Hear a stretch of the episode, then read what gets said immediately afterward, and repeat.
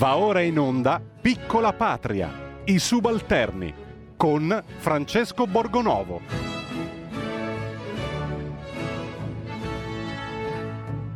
Ed eccoci, buongiorno, buon fine settimana, bentornati a Piccola Patria e tutti da subalterni, insomma, affrontiamo questi giorni con qualche buona notizia perché la situazione dei contagi, abbiamo visto, sta migliorando, alla faccia di chi ci vuole male, direbbe qualcuno, no, la faccia di chi ci vuole chiudere più che altro, ci voleva chiudere e si potrebbe fare qualcosina di più, ma eh, anzi si potrebbe fare un bel po' di più, ad esempio eliminare subito il coprifuoco e trovare un po' di soluzioni per l'estate e per le vacanze, ma per ora eh, dire, sicuramente meglio di, di, quello che abbiamo vissuto fino a qualche tempo fa e purtroppo scontiamo ancora gli errori eh, del, del precedente governo e in maniera anche pesante. Tra l'altro si sono svegliati invece, visto che non c'erano abbastanza, non hanno fatto abbastanza stupidaggini, si sono svegliati con questa idea di, di nuove tasse, no? le tasse di successione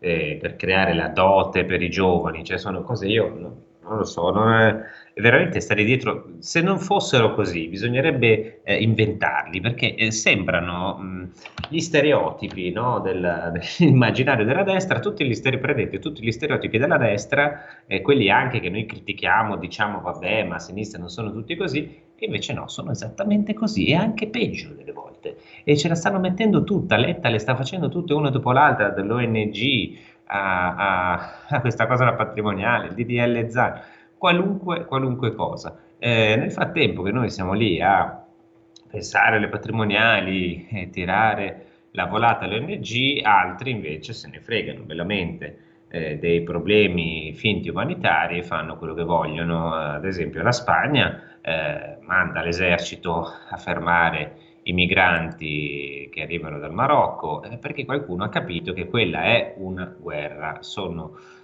le cosiddette, come diceva Kelly Greenhill, studiosa americana molto importante, sono le armi di migrazione di massa che vengono utilizzate contro l'Europa sia dalla Spagna sia ovviamente dalla Libia e da altre zone. E, e vabbè, evidentemente c'è qualcuno che non ha capito, così come non hanno ancora capito quali problemi potrebbe dare, eh, sta già dando in realtà questa ossessione per il politicamente corretto. Ne parliamo fra poco con un ospite che torna a trovarci, graditissimo, che ha appena scritto un nuovo romanzo che parla anche di cose un po' politicamente scorrette, però prima, dai, Carnelli, mettimi un po' di Motorhead, via.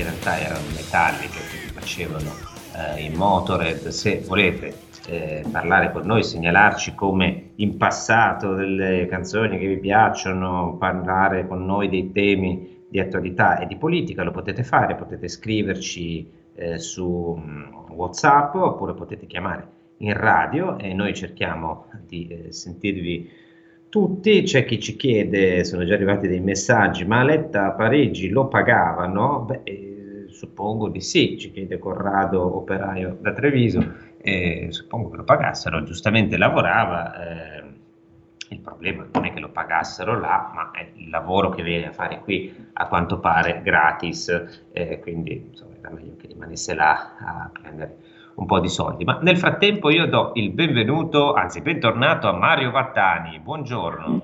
Buongiorno, buongiorno a tutti. Ti abbiamo introdotto Mario con insomma, un, un gruppo storico, con un po' di Motorhead che sono stati in realtà la cover dei Metallica, questo sono sempre stati un gruppo abbastanza eh, non apprezzato fino in fondo, insomma, quanto poteva essere e abbastanza scorretto da tanti punti di vista. Così come Beh, io, abbastanza io, scorretto. Io li vidi, siccome io abitavo a Londra fino all'inizio anni 80, io ebbi la fortuna di vederli due volte, una volta il loro decimo anniversario al Brixton Academy, eccezionale. Anzi, no, no, ma che Brixton Academy? Al Hammersmith Odeon, me lo ricordo benissimo. Quel concerto, la particolarità dei Motorhead è che non riesci, quando suonano dal vivo, a capire qual è, cioè ci, devi aspettare il, il ritornello per capire il chorus, per capire che canzone è immagino per via del suono del basso. Di, no, è, è, la, è la, il volume, è una cosa incredibile. Dal vivo io non, non, ho mai più sentito niente di simile, forse anche perché mi sono diventato sordo, forse. Forse dopo quei primi concerti, infatti da lì in poi non c'è stato più ritorno. Senti, ma eh, a proposito di politicamente scorretto, mi sembra che, anche se la definizione è un po' abusata, benché sia tornata di moda adesso, mi sembra che però sia rientri un po' in questa, in questa, definizione il tuo nuovo romanzo che esce adesso per Idrovolante Edizioni e che si intitola Rica, che eh, Rica con la K. In realtà sì. è un, una storia vera, poi tu ci, eh, ci spiegherai eh, un attimo, abbiamo già, abbiamo già una telefonata, quindi la sentiamo subito e vediamo. Buongiorno. Pronto?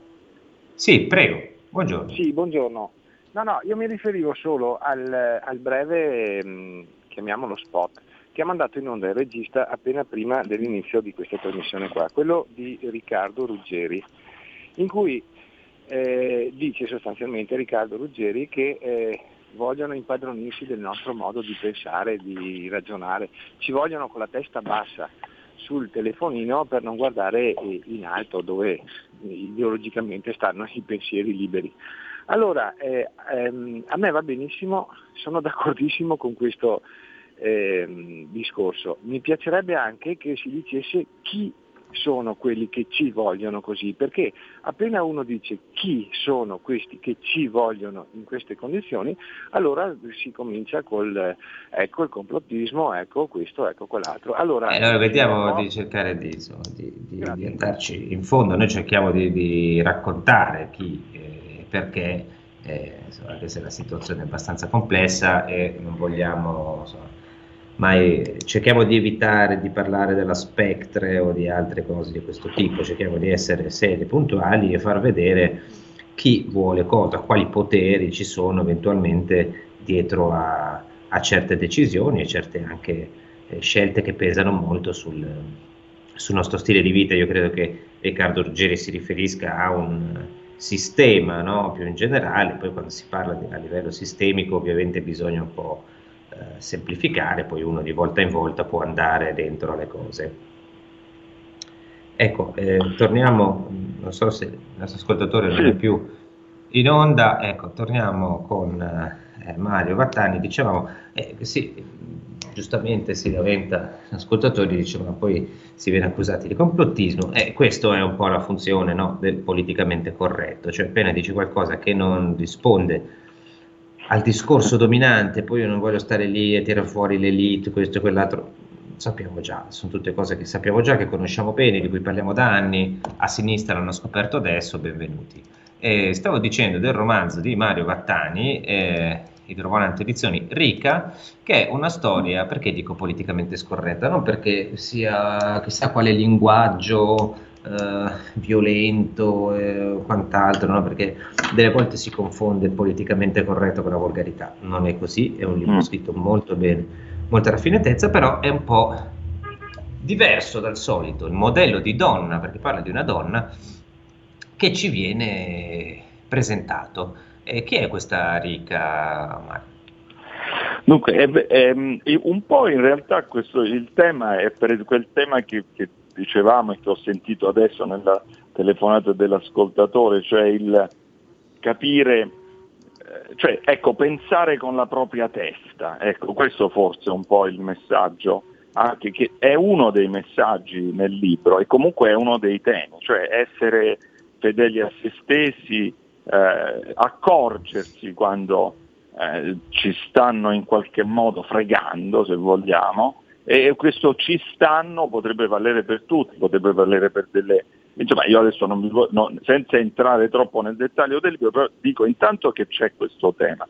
La storia è una storia vera, come dicevi tu, eh, è una storia che io ho in un certo senso vissuto perché a quei tempi ero eh, consigliere diplomatico del, del sindaco di Roma, è un lavoro strani- cioè molto particolare per un, per un, diplomatico, noi siamo abituati a, a operare all'estero, diciamo, normalmente, quindi non è, o comunque la cosa più simile a quel tipo di lavoro, se nella mia esperienza, è, è, è stata quella di, di, fare il console, cioè di occuparmi di persone, perché il sindaco, lui, nella sua visione del consigliere diplomatico, il consigliere diplomatico era quello che qualsiasi storia che riguardava stranieri a Roma mi coinvolgeva e me ne dovevo occupare. E certe storie erano belle, raccontavano di comunità straniere a Roma che sono imprenditoriali, insomma belle storie di successo, ma anche storie di crimine, di, di brutte storie, violente, anche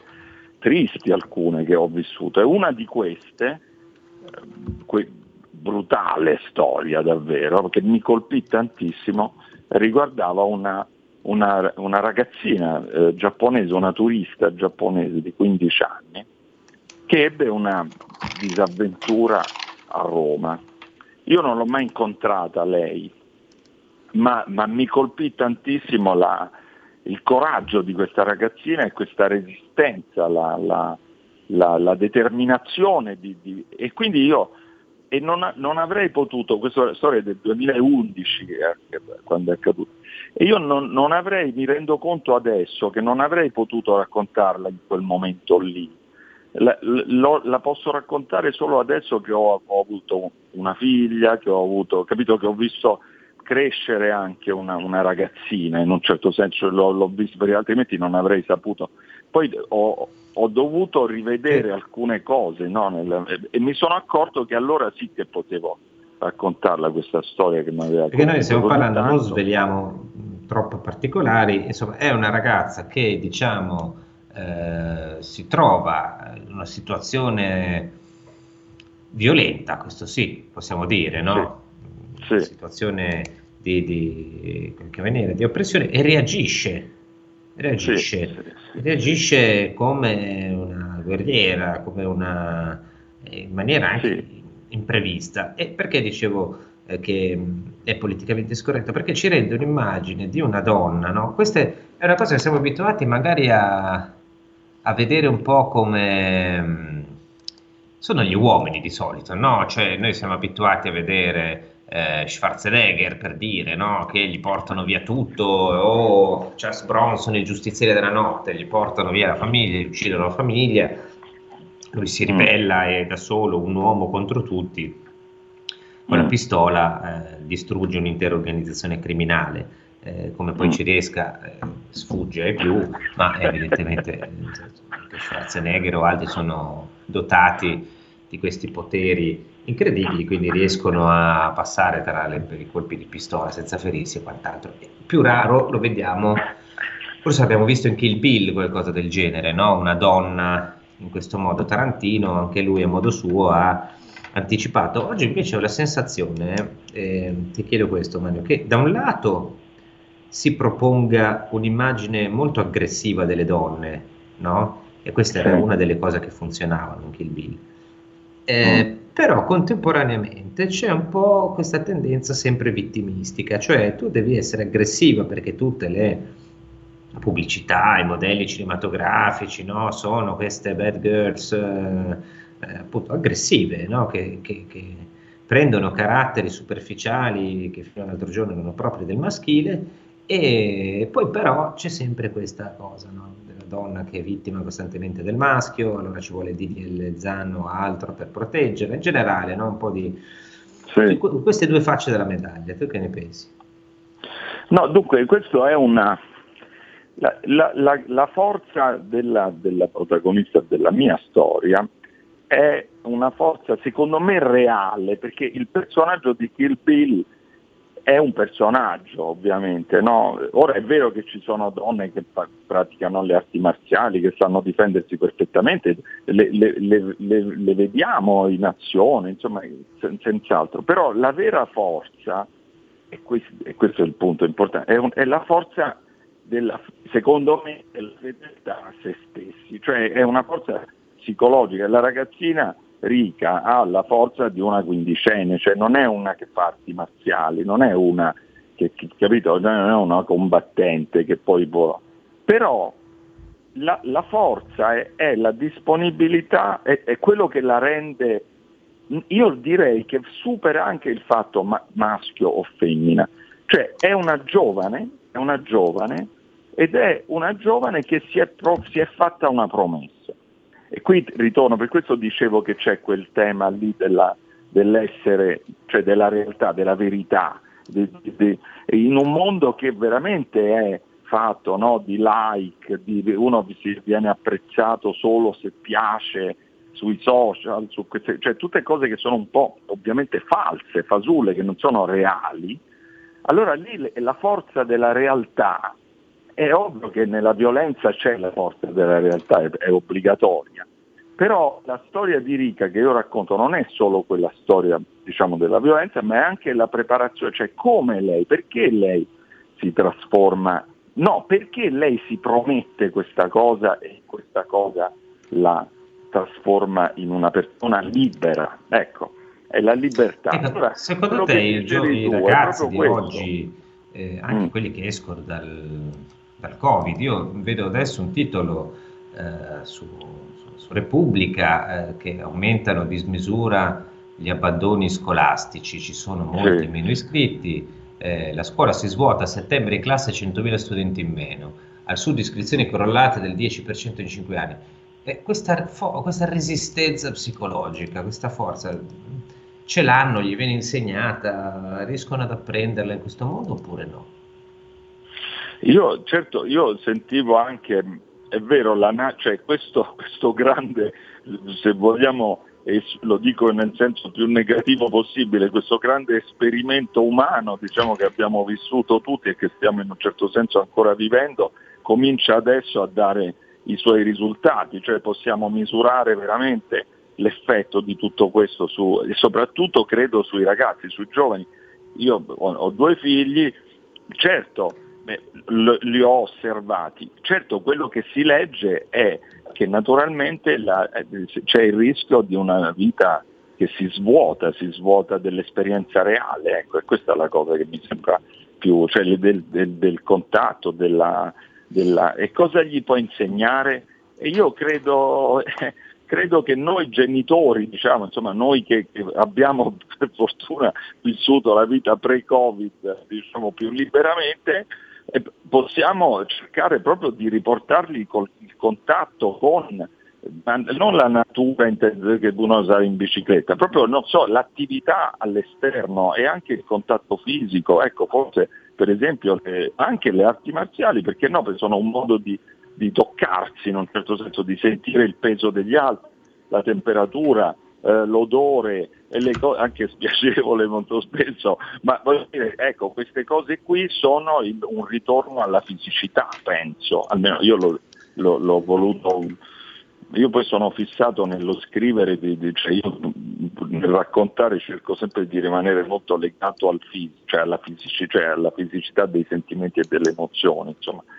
E, e quindi questo penso sia un, una, un, un'alternativa, diciamo. altrimenti è un, è un, buco nero quello in cui si, si sta eh, lentamente. La sensazione che anche prima del Covid in realtà stesse passando quest'idea un po' di prima sentivamo Ruggeri che commentava il nostro ascoltatore, appunto tenere la testa bassa, gli occhi a terra, cioè noi siamo, come dire, c'è una tradizione, quello che si chiama Occidente, chiamiamolo così, invece di essere, di avere, che in realtà ce l'hanno anche eh, i cinesi per dire questa cosa, tu hai citato le arti marziali, chi pratica eh, il kung fu, eh, Tai Chi Chuan, mm. queste cose, ha questa idea di tenere no, la, la testa eh, alta, no? la colonna sì, vertebrale sì, diritta, certo, di stare certo, in, certo. che sono è una posizione antica, in qualche modo richiama no? dall'ordine verticale sì. del mondo, eh, piantati a terra come un albero della vita e quante altre cose di questo genere, noi la stiamo un po' perdendo già da prima e mm. entra un po' questa condizione appunto di debolezza strutturale che abbiamo un po' tutti, no?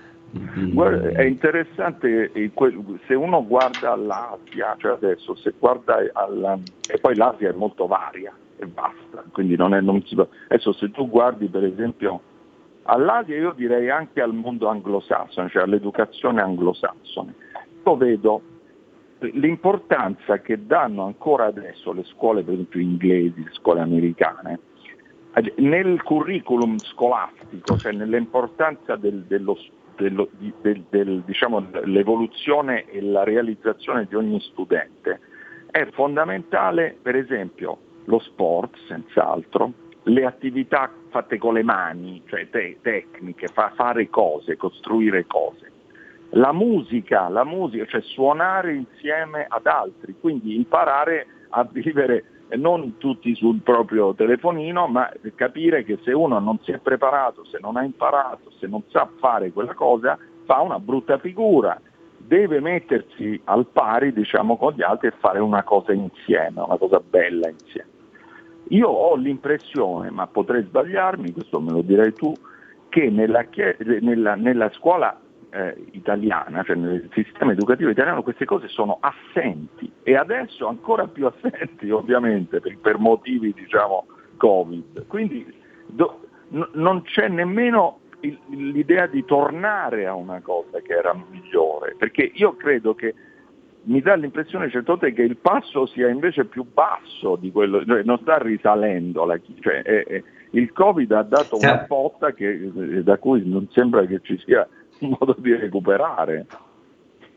No, credo di no, perché io penso, come ho anche scritto, insomma, che Covid sia stato una specie di catalizzatore, purtroppo di tutte le cose negative che già c'erano sotto, che sono esplose in questa maniera. Eh, nel frattempo c'è un ascoltatore che ci scrive a proposito sempre del primo intervento, del nostro, della prima telefonata, eh, anzi sono un po' che ci scrivono. Eh, sono un po', per esempio, c'è uno che ci dice sono felice che Letta sia stato rispedito in Italia perché era da un po' che non ridevo più delle fesserie di Fassino, ma ora c'è lui. Vabbè, eh, diciamo che insomma, io rido un po' meno, ma eh, ognuno cioè, preferirei che ridere e, e, che fosse lui quello da un'altra parte. È anche vero che insomma, cambia poco il nome, contano le idee, adesso non è che perché è Letta, forse anche un altro, sono le idee che non discutibili, così come ci scrive un altro ascoltatore e invece qui si riferisce alla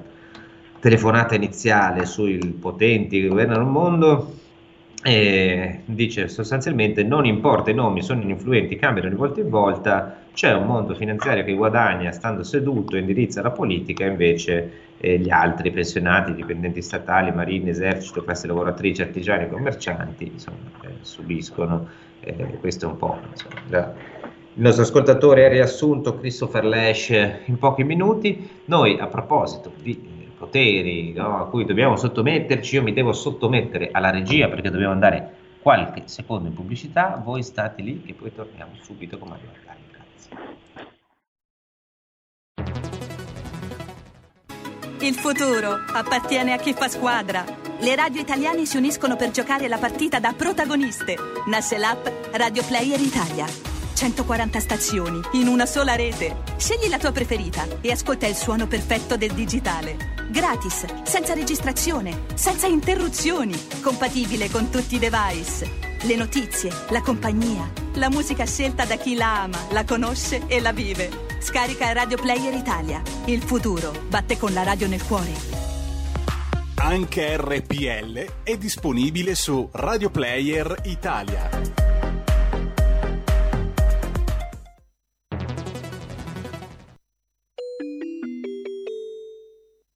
2 per 1000 alla Lega. Sostieni la Lega con la tua firma. Scrivi il codice D43 sulla tua dichiarazione dei redditi. Assegnare il tuo 2 per 1000 al codice D43, D43, D43 non costa nulla. Aiutaci ad aiutarti. Il tuo supporto è prezioso. Ricorda, D43 per il tuo 2 per 1000 alla Lega di Salvini. Porta con te ovunque RPL la tua radio. Scarica l'applicazione per smartphone o tablet dal tuo store o dal sito radiorpl.it. Cosa aspetti?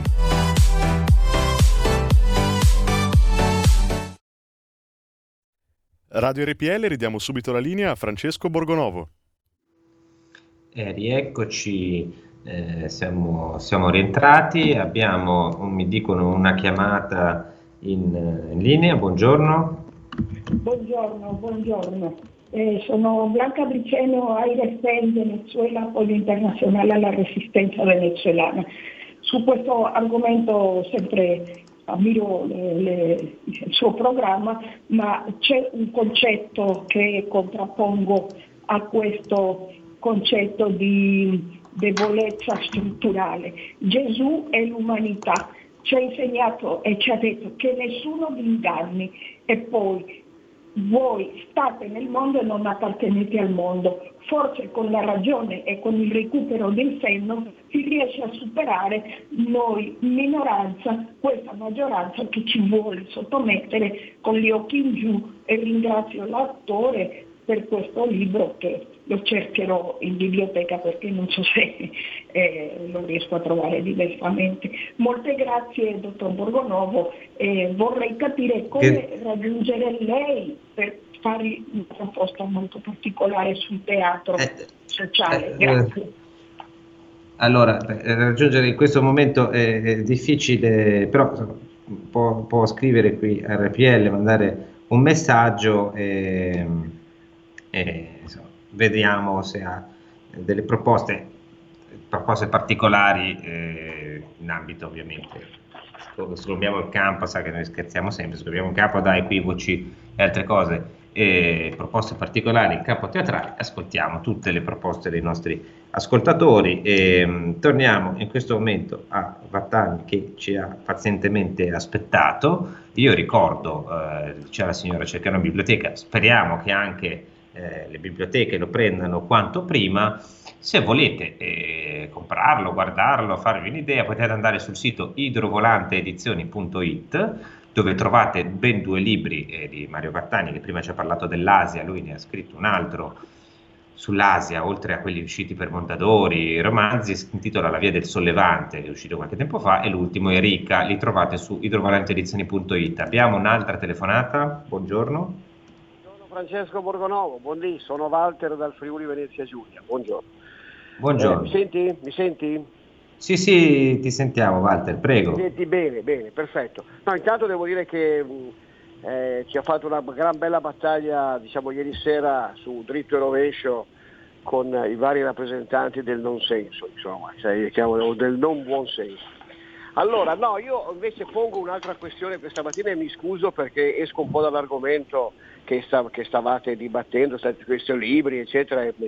Allora, ho sentito la taverna che ha fatto una gran cassa sulla questione di Formigoni che ha ricevuto il, il, il vitalizio e che questo vitalizio eh, è stato approvato anche da parte della Lega. Io vorrei che se ne parlasse un po' di più e si spiegasse cosa è successo perché quel te- a quel tempo noi eravamo contro i vitalizi eccetera eccetera, quindi che la taverna eh, sia una contaballe, questo ormai la sappiamo, abbiamo visto i suoi volta gabbana a destra e a manca e le sue giravolte così, però questa cosa secondo me va un po' spiegata. La seconda cosa, io sono un nonno, ho un nipote che ha 14 anni che va a scuola, ho notato ultimamente che nelle scuole eh, come dire, c'è, eh, c'è, questo approfondimento come dire, contraddittorio e è, i, i, professori non cercano di spiegare agli alunni qual è la verità e quindi approfondire il concetto delle cose come dire vere, reali, leali e quant'altro, ma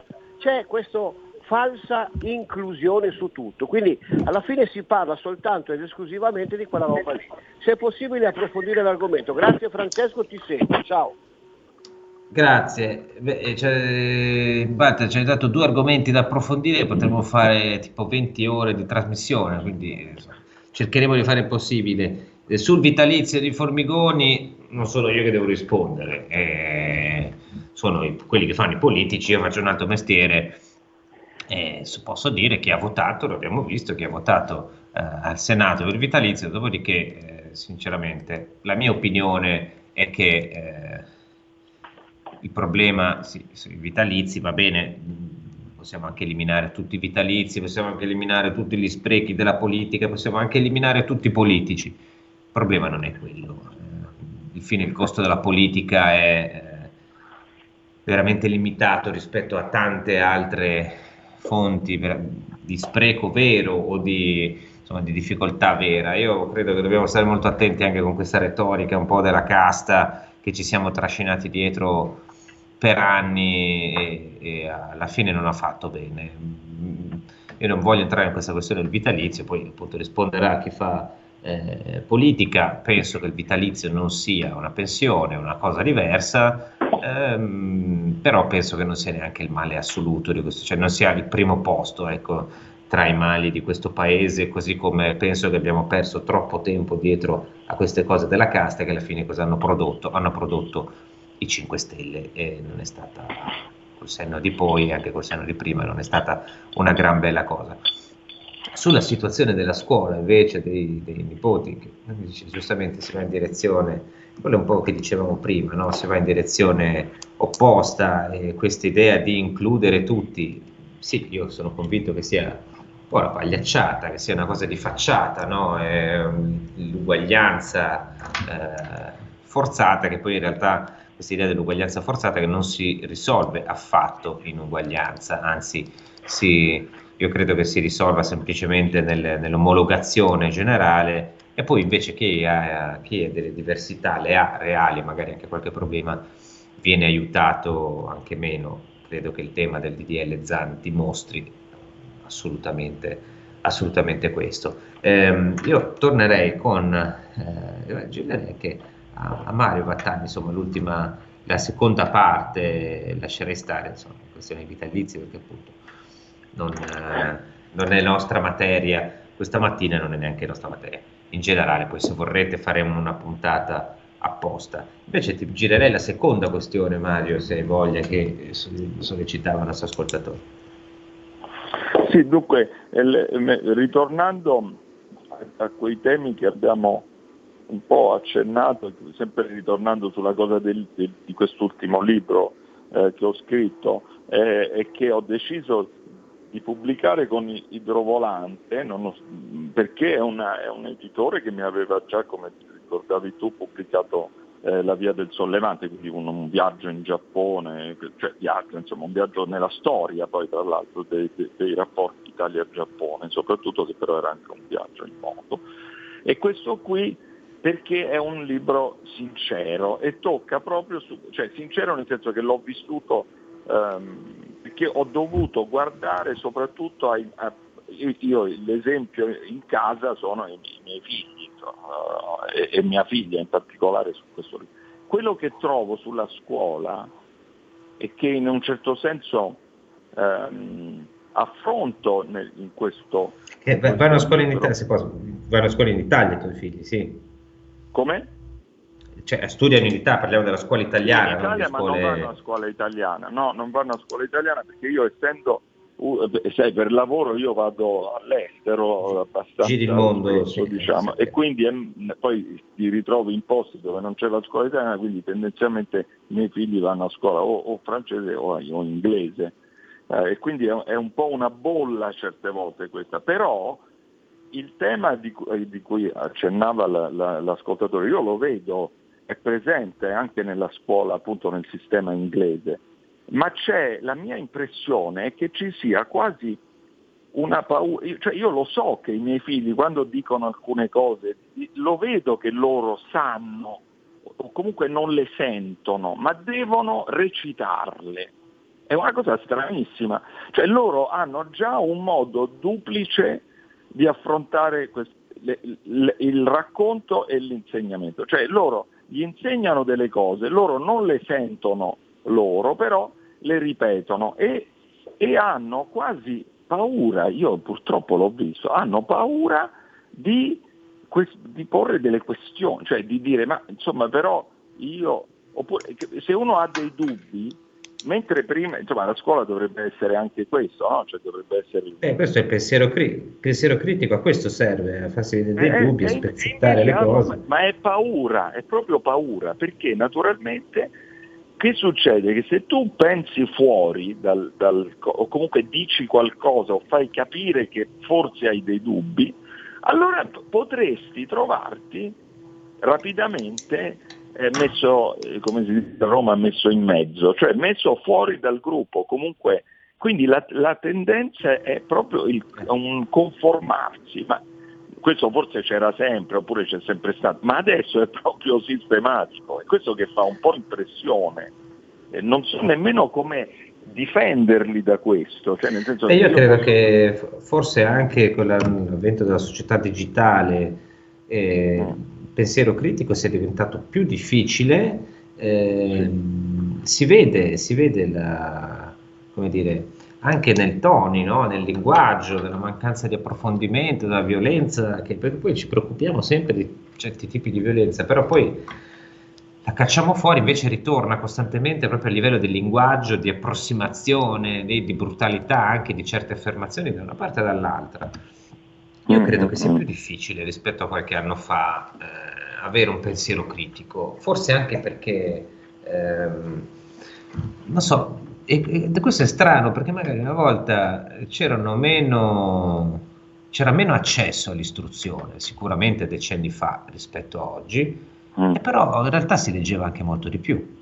Ad esempio, sì. i quotidiani vendevano molto di più e, e tu leggevi, sai, leggere un articolo su un quotidiano, leggere un libro, leggere un settimanale, una rivista, non è la stessa cosa che leggere un articolo su internet con tempo medio di lettura a 10 secondi no? E forse questo chiedo, eh, te lo chiedo come scrittore, per, cioè, per, ci ha cambiato. C'è una cosa, ora noi ci stiamo, diciamo, stiamo facendo venire fuori, no? anche con l'aiuto degli ascoltatori, delle, dei, dei, delle criticità. Però in realtà secondo me ci sono già gli strumenti, abbiamo nella nostra storia dall'antichità le, tutti gli strumenti per evitare questo rischio, in realtà noi li abbiamo. Per esempio nella, nella scuola, eh, che, vedete, mio figlio fa parte di un gruppo diciamo, nella scuola che è fatto apposta per dibattere sui temi. Cioè il concetto, io prendo questa posizione... Che è una cosa bellissima che negli anglosassoni e in Italia non c'è, ad esempio, che eh, insegnano a fare Però, questa cosa, eh, oppure che impari il confronto con gli altri e anche sostenere esatto. le tue opinioni. Sì, però no, dicevo, oltretutto, però abbiamo anche delle norme, cioè il concetto della libertà d'espressione, cioè il concetto che tu non puoi togliere la parola a una persona perché la pensa diversamente da te, oppure non puoi fare diciamo, il linciaggio eh, non, sia fisico ovviamente, sia diciamo, eh, dialettico di, un, di, una persona. Cioè queste regole di comportamento sono regole di correttezza e di educazione. La mia impressione è che è vero tu dici hanno più accesso alla, alla, all'informazione, alla cultura se vuoi, ma è una cultura bassissimo livello, cioè no, nel senso è semplificata in, in, eccessivamente e poi non ci sono più regole. Cioè tu non, non c'è eh, Io ho la sensazione, c'è una frase bellissima, non mi ricordo mai chi l'abbia detta, ma a me piace tanto, che diceva qualcuno a proposito della società, insomma, di massa, dell'istruzione allargata, no? Come si dice, sì. le, la società in cui eh, eh, si sa, no? tutti sanno un pochino, è una società in cui tutti sanno poco. E, e, questo è quello che è successo, cioè, magari un tempo c'era chi non sapeva proprio nulla di nulla, non aveva studiato niente, il che non lo rendeva magari invece meno intelligente, tutt'altro, e, mm. invece poi c'era chi approfondiva, aveva una cultura elevata. Oggi c'è una medietà eh, generale in cui non si approfondisce niente, viene fuori un po' questa, forse anche frustrazione. Abbiamo un'altra telefonata, buongiorno. Sì, buongiorno Borgonovo, sono Alessandro da Bologna. Buongiorno, buongiorno. prego. Buongiorno. Eh, volevo dire che secondo me mh, il fatto che le persone eh, vogliano conformarsi e quindi ci sia questo politicamente corretto imperante è dato dal fatto che le persone oggi eh, sono dotate mediamente di poco spessore. Cioè le, i miei nonni, mio nonno era del 1900, era nato nel 1900, erano persone che senz'altro erano andate molto meno di noi a scuola, ma erano persone di buon senso ed erano persone che avevano un determinato spessore e i loro convincimenti eh, li, eh, dire, li manifestavano senza il timore di poter risultare scorretti. Okay? Perché anche questo timore, questa autocastrazione che noi facciamo dei nostri concetti, dei nostri sentimenti e anche eh, nostre catti- dei nostri cattivi pensieri è un errore. Io il mio cattivo pensiero lo devo poter manifestare, poi è un cattivo pensiero e verrà, e verrà eh, additato per quello che è e verrà individuato per quello che è. Sono d'accordo. Ma qui manca lo spessore delle persone. Poi... Io penso che quando lei dice spessore, mi scusi se interrompo, ehm, lei ha detto una cosa pri- poco prima, ha detto buon senso. Ecco, quello secondo me è sì, quello che manca. Sì, sì, buon senso, che, ma, che eh, ma, è il senso il comune senso, di... Ma il buon senso era dato da uno spessore, cioè da una capacità di analisi, che non veniva dal fatto di aver studiato, ma veniva dal fatto di essersi scontrati con la vita. Io mi ricordo eh, de- dei racconti eh, di una persona di famiglia che da Genova, dove insegnava all'università, prese la bicicletta per andare a Napoli sotto i bombardamenti, perché a Napoli c'erano i suoi genitori. Allora voglio dire, c'erano persone Chiaro. di grande buonsenso e molto prima chiarissimo, del Covid. Chiarissimo. Eh, eh, devo interrompere perché siamo verso, quasi verso la fine e, e, così riusciamo a far parlare anche altri se ci sono, ma il concetto è molto chiaro e secondo me è anche molto bello. Io quando dico, lei dice spessore, io dico eh, senso comune, no? eh, che cosa vuol dire senso comune? Non quello medio, vuol dire senso di una comunità. Eh, c'è una comunità che ha dei valori, li condivide a, a pelle, no? a sentimento, a sensazione, li annusa, li respira tutti i giorni, li condivide, non ha bisogno di tante parole, di tanto studio.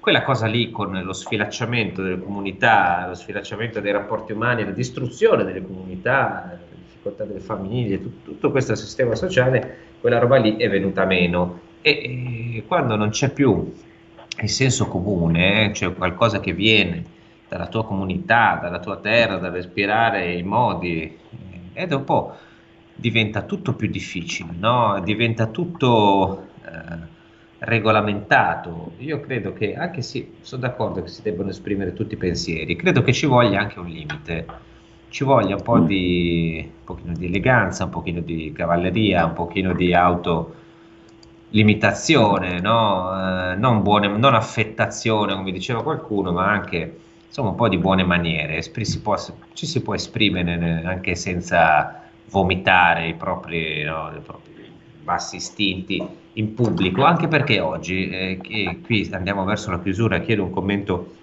a Vattani su questo, ci tengo tanto e io ho la sensazione anche sulla libertà di espressione che noi sbagliamo un po' a calibrare il tiro.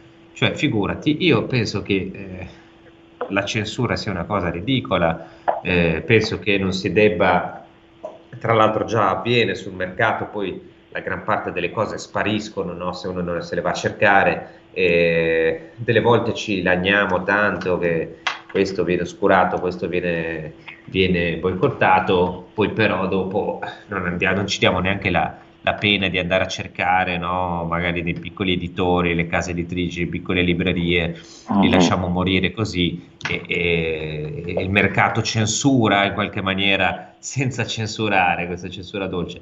Dall'altro canto però questa fissazione per la libertà di espressione la vedo un po' come una, se, siamo sempre lì, no? questa idea che tu devi dire per forza quello che provi no, devi tirar fuori, no? E la, le, le, società del coming out globale, devo sempre dire tutto quello che mi passa per la testa, ma questa non è la libertà di espressione, questo qui è la fissazione contemporanea per cui i politici tirano fuori i loro sentimenti, quello ti racconta della sua malattia, quell'altro ti racconta, ma possiamo dire anche una cosa, ma chi se ne frega dei fatti vostri? Non gliene frega niente a nessuno, io non voglio un politico che piagnucola, che mi racconta i fatti suoi, voglio uno che governa, che fa le cose per bene, che fa le cose con un po' di razionalità.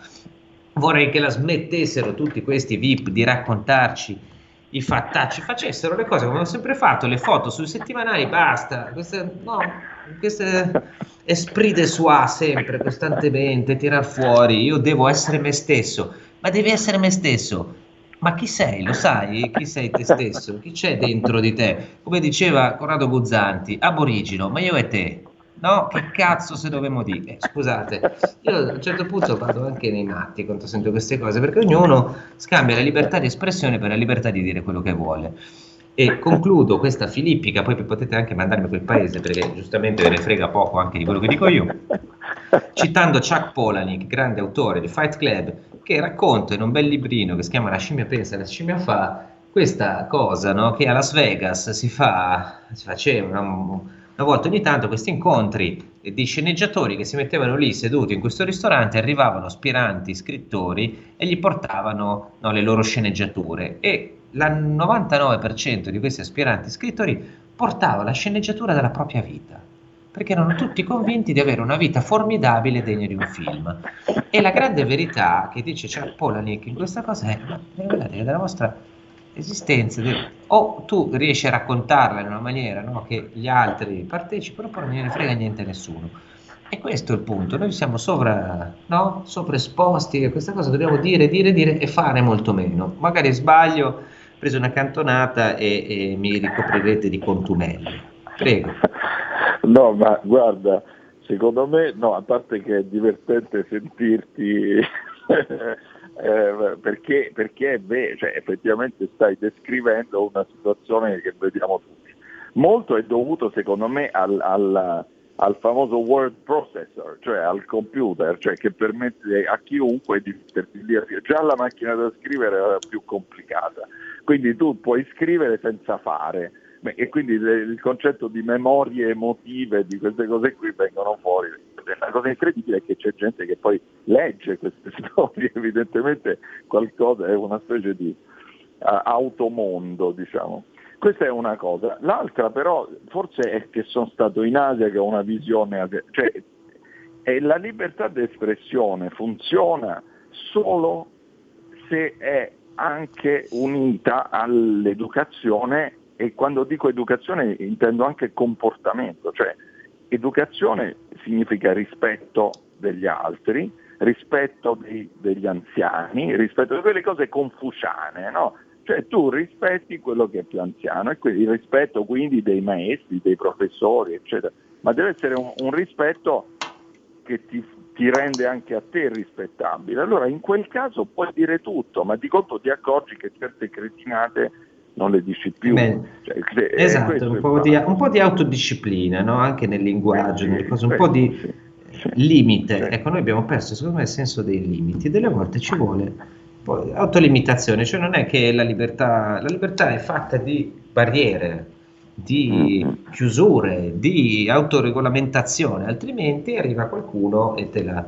E se più, più tu rivendichi della libertà, più devi saperti autolimitare. Questo credo che valga per il Covid, come vale per, per il mm. politicamente corretto e per tutto il resto, no? Cioè, se, eh, l'alternativa è tra la mamma eh, o, o, il papà che lo fa in maniera violenta come era insomma, autoritaria come era un tempo oppure la mamma adesso che ti tiene lì nel suo gremio ti tratta come un bambino piccolo che non sa autogestirsi oppure mm. eh, l'adulto che fa, si autogestisce, si dà delle regole, si dà anche dei, delle limitazioni, mm. credo, no? Sì, ma, ma per questo io non, non, non, lo faccio apposta di concludere, diciamo, sul, tornando al libro eh, che questo Rica, questo adesso, perché il motivo è che effettivamente ci sono delle storie, secondo me, che vale la pena di raccontare e altre storie, soprattutto queste che dicevi tu, eh, il, il lavorio eh, così, la crescita interiore, cioè o la crescita interiore, eh, almeno questa è la mia visione, poi può, può essere, eh, ognuno la pensa come vuole. La crescita interiore secondo me è legata all'azione. Cioè, o ci sono delle cose che ti succedono, che ti fai succedere o che fai e che quindi è una visione avventurosa diciamo, della, della vita che sto ponendo. O le fai le cose e allora poi puoi raccontarle e ti cambiano ma se tu stai solo pensando e stai giocando con questo mezzo che per farti le foto o registrare la tua voce o scrivere sulla tastiera come un giocattolo e pensare che questo interessa agli altri, beh allora è, un, è un'attività totalmente inutile e direi poco interessante. Allora si fa a turno, ognuno racconta la storia della sua vita, diventa una, insomma, la cultura muore così. Eh, beh, diceva quello per fare una citazione dotta, fare o non fare non c'è provare. No? Era...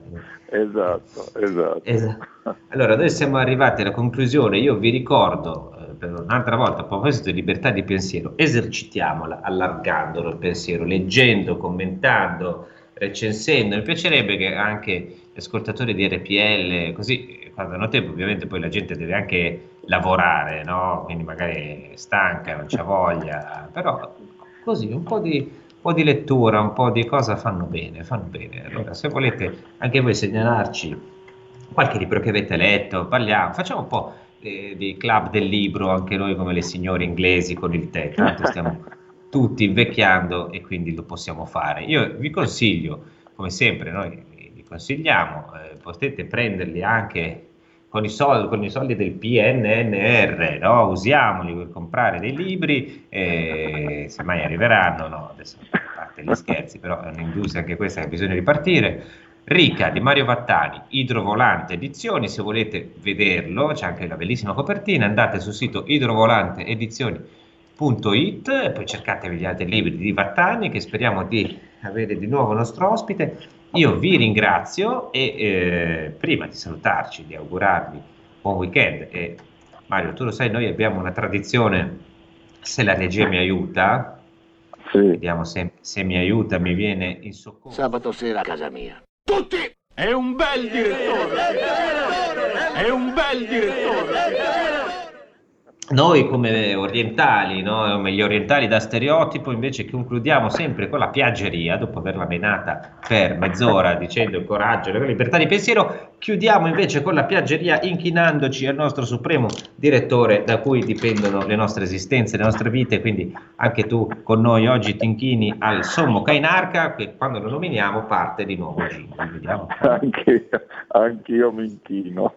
Eh, vedete, ci inchiniamo tutti al mega direttore bel direttore. Del resto io vi ringrazio e vi do appuntamento a lunedì. Grazie a tutti. Avete ascoltato Piccola Patria, i subalterni con Francesco Borgonovo.